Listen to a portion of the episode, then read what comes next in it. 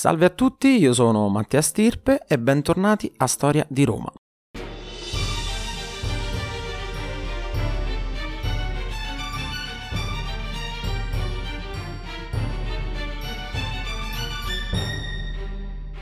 Questa puntata è dedicata alla fondazione della città, un argomento più che affascinante perché è un mix tra storia e leggenda.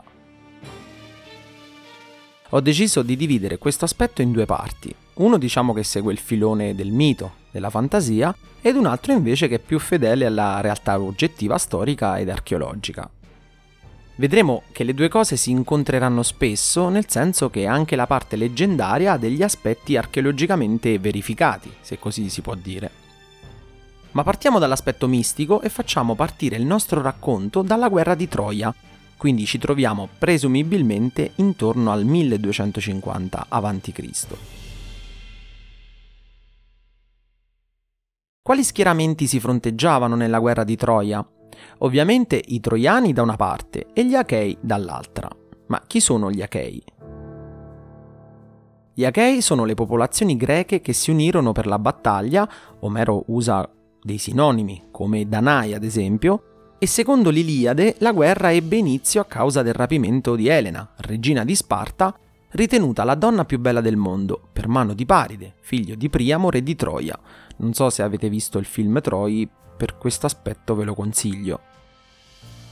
Menelao, marito di Elena, re degli Spartani, e il fratello Agamennone radunarono un grande esercito formato dai maggiori comandanti dei regni greci e dai loro sudditi, muovendo guerra contro la ricca città posta all'entrata dello stretto dei Dardanelli, nell'odierna Turchia. Apriamo ora una parentesi per i più curiosi. Che cosa c'è di vero e che cosa è solo frutto della fantasia di Omero?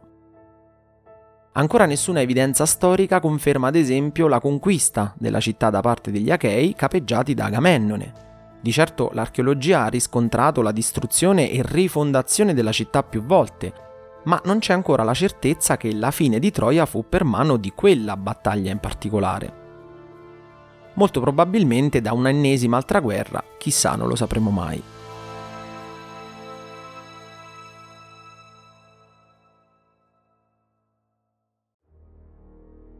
Ultimi studi hanno confermato che la città aveva uno sviluppato e complesso sistema politico molto simile a quello descritto da Omero e parlando di cose non confermate storicamente possiamo eliminare del tutto la causa che scatenò la guerra, secondo il poeta greco, ovvero Elena.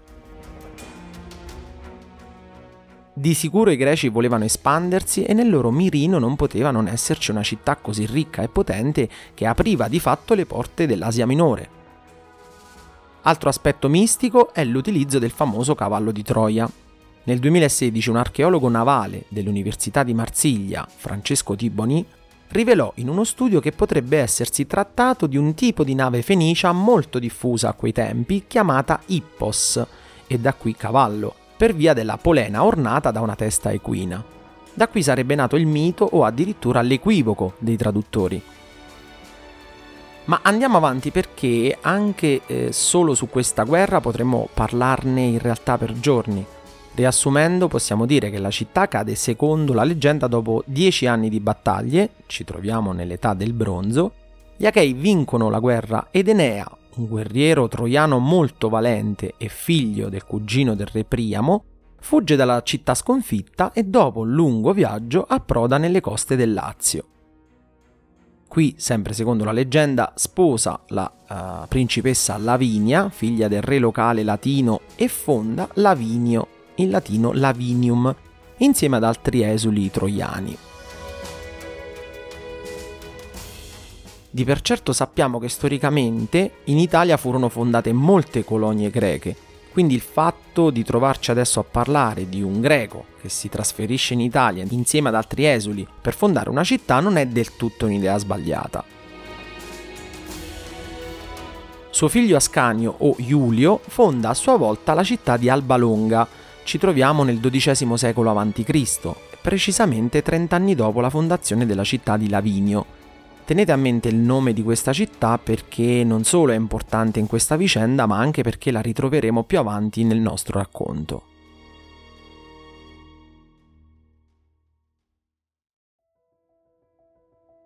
Da Ascanio iniziò dunque una discendenza di re cosiddetti albani o latini.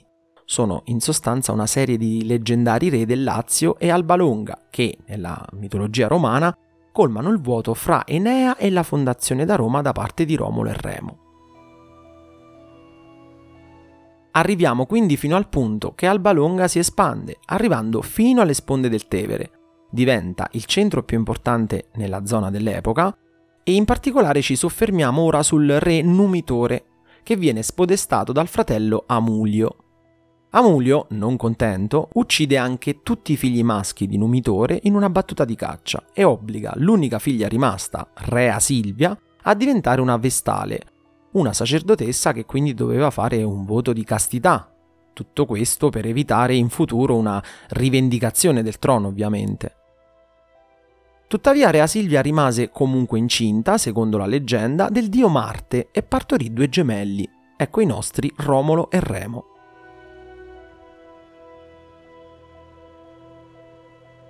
Mi permetto di aprire una parentesi e vi consiglio vivamente di vedere il film Il primo re, che racconta secondo me in maniera molto attendibile i fatti precedenti alla fondazione di Roma, descrivendo abbastanza bene il carattere e le vicende legate a Romolo e Remo. Il re Amulio, appena lo scoprì, ordinò l'uccisione dei due, che in realtà vennero però risparmiati e abbandonati sulle rive del Tevere, dove vennero allattati inizialmente da una lupa che li salvò da una fine certa. La leggenda narra che vennero scoperti e accuditi da una coppia di contadini dell'epoca, Faustolo e Aclarenzia. I due gemelli crescono e una volta venuti a conoscenza delle loro origini, si organizzano e riuscirono a spodestare il re illegittimo Amulio e ripristinarono il potere nelle mani del nonno Numitore e liberarono la loro madre Rea Silvia. Dopo aver risollevato la situazione del potere nella città di Albalonga, i due gemelli ottennero dal nonno Numitore il permesso di fondare una loro città sulle rive del Tevere. Da qui però nacquero i primi screzi tra i due fratelli. Ognuno voleva fondare la propria città, ma chi sarebbe stato dei due? Erano due gemelli, a chi doveva aspettare l'egemonia, il potere, se non c'era un vero e proprio primogenito? Ovviamente serviva un segno divino, un messaggio che decretasse chi fosse il reale fondatore della città. Per questo i due scelsero due sedi inaugurali distaccate tra loro. Romolo scelse il Palatino, mentre Remo l'Aventino, due dei sette colli di Roma. Sono Plutarco e Tito Livio a raccontarci questa vicenda inerente alla fondazione della città. Questo messaggio divino arrivò dal Monte Albano attraverso il volo di alcuni avvoltoi. Da qui proseguì ulteriormente la disputa tra i due perché non erano d'accordo sul numero di avvoltoi che contarono. Remo contò dalla sua parte il volo di 6 avvoltoi, mentre Romolo 12. La versione raccontata da Plutarco è molto simile a quella di Livio, con la sola eccezione che Romolo potrebbe non aver avvistato alcun avvoltoio. La sua vittoria sarebbe pertanto stata per alcuni frutto dell'inganno. Questo è il motivo per cui Remo si adirò e ne nacque la rissa che ne portò alla morte di quest'ultimo. Secondo invece un'altra versione, Remo non morì a causa del litigio causato dal numero di avvoltoi visti, ma perché superò il cosiddetto pomerium, un limite sacro e invalicabile tracciato da Romolo per suo ordine. Remo sembrerebbe che non fosse a conoscenza dell'ordine impartito dal fratello e una volta scavalcato venne ucciso da una guardia di Romolo. C'è da dire che il Pomerio non era un vero e proprio muro, ma un confine religioso e regale, marcato da pietre bianche che non comprendeva tutto il centro della città odierna ovviamente, ma all'epoca una piccola area comprensiva del Palatino. Secondo questa versione Romolo, venuto a conoscenza dell'uccisione del fratello, rimase molto scosso e avvilito, ma essendo ormai il vero e unico sovrano non osò piangere davanti alla sua gente. Qualsiasi sia la versione reale dei fatti, sappiamo che Romolo fu quindi il fondatore della città, o meglio il vincitore della disputa tra i fratelli che volevano fondare la loro città.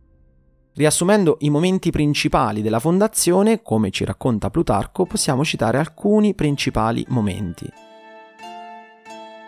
Il lancio dell'asta dal Palatino, ovvero Romolo stesso scagliò una lancia che si conficcò a terra, diventò un albero e lì si scelse che fosse diventato appunto il centro della città. Poi abbiamo la creazione del pomerium, come abbiamo citato prima, e lo scavo della fossa. Che cos'è lo scavo della fossa?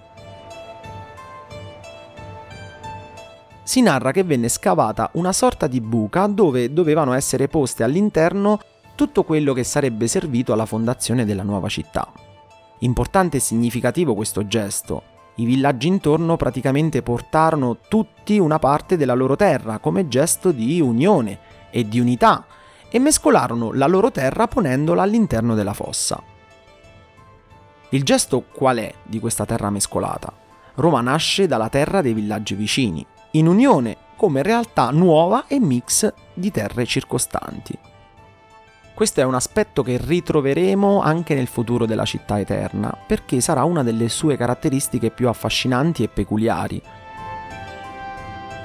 Vedremo come in seguito Roma ingloberà tradizioni, terreni, culture che ne faranno diventare la regina del Mediterraneo.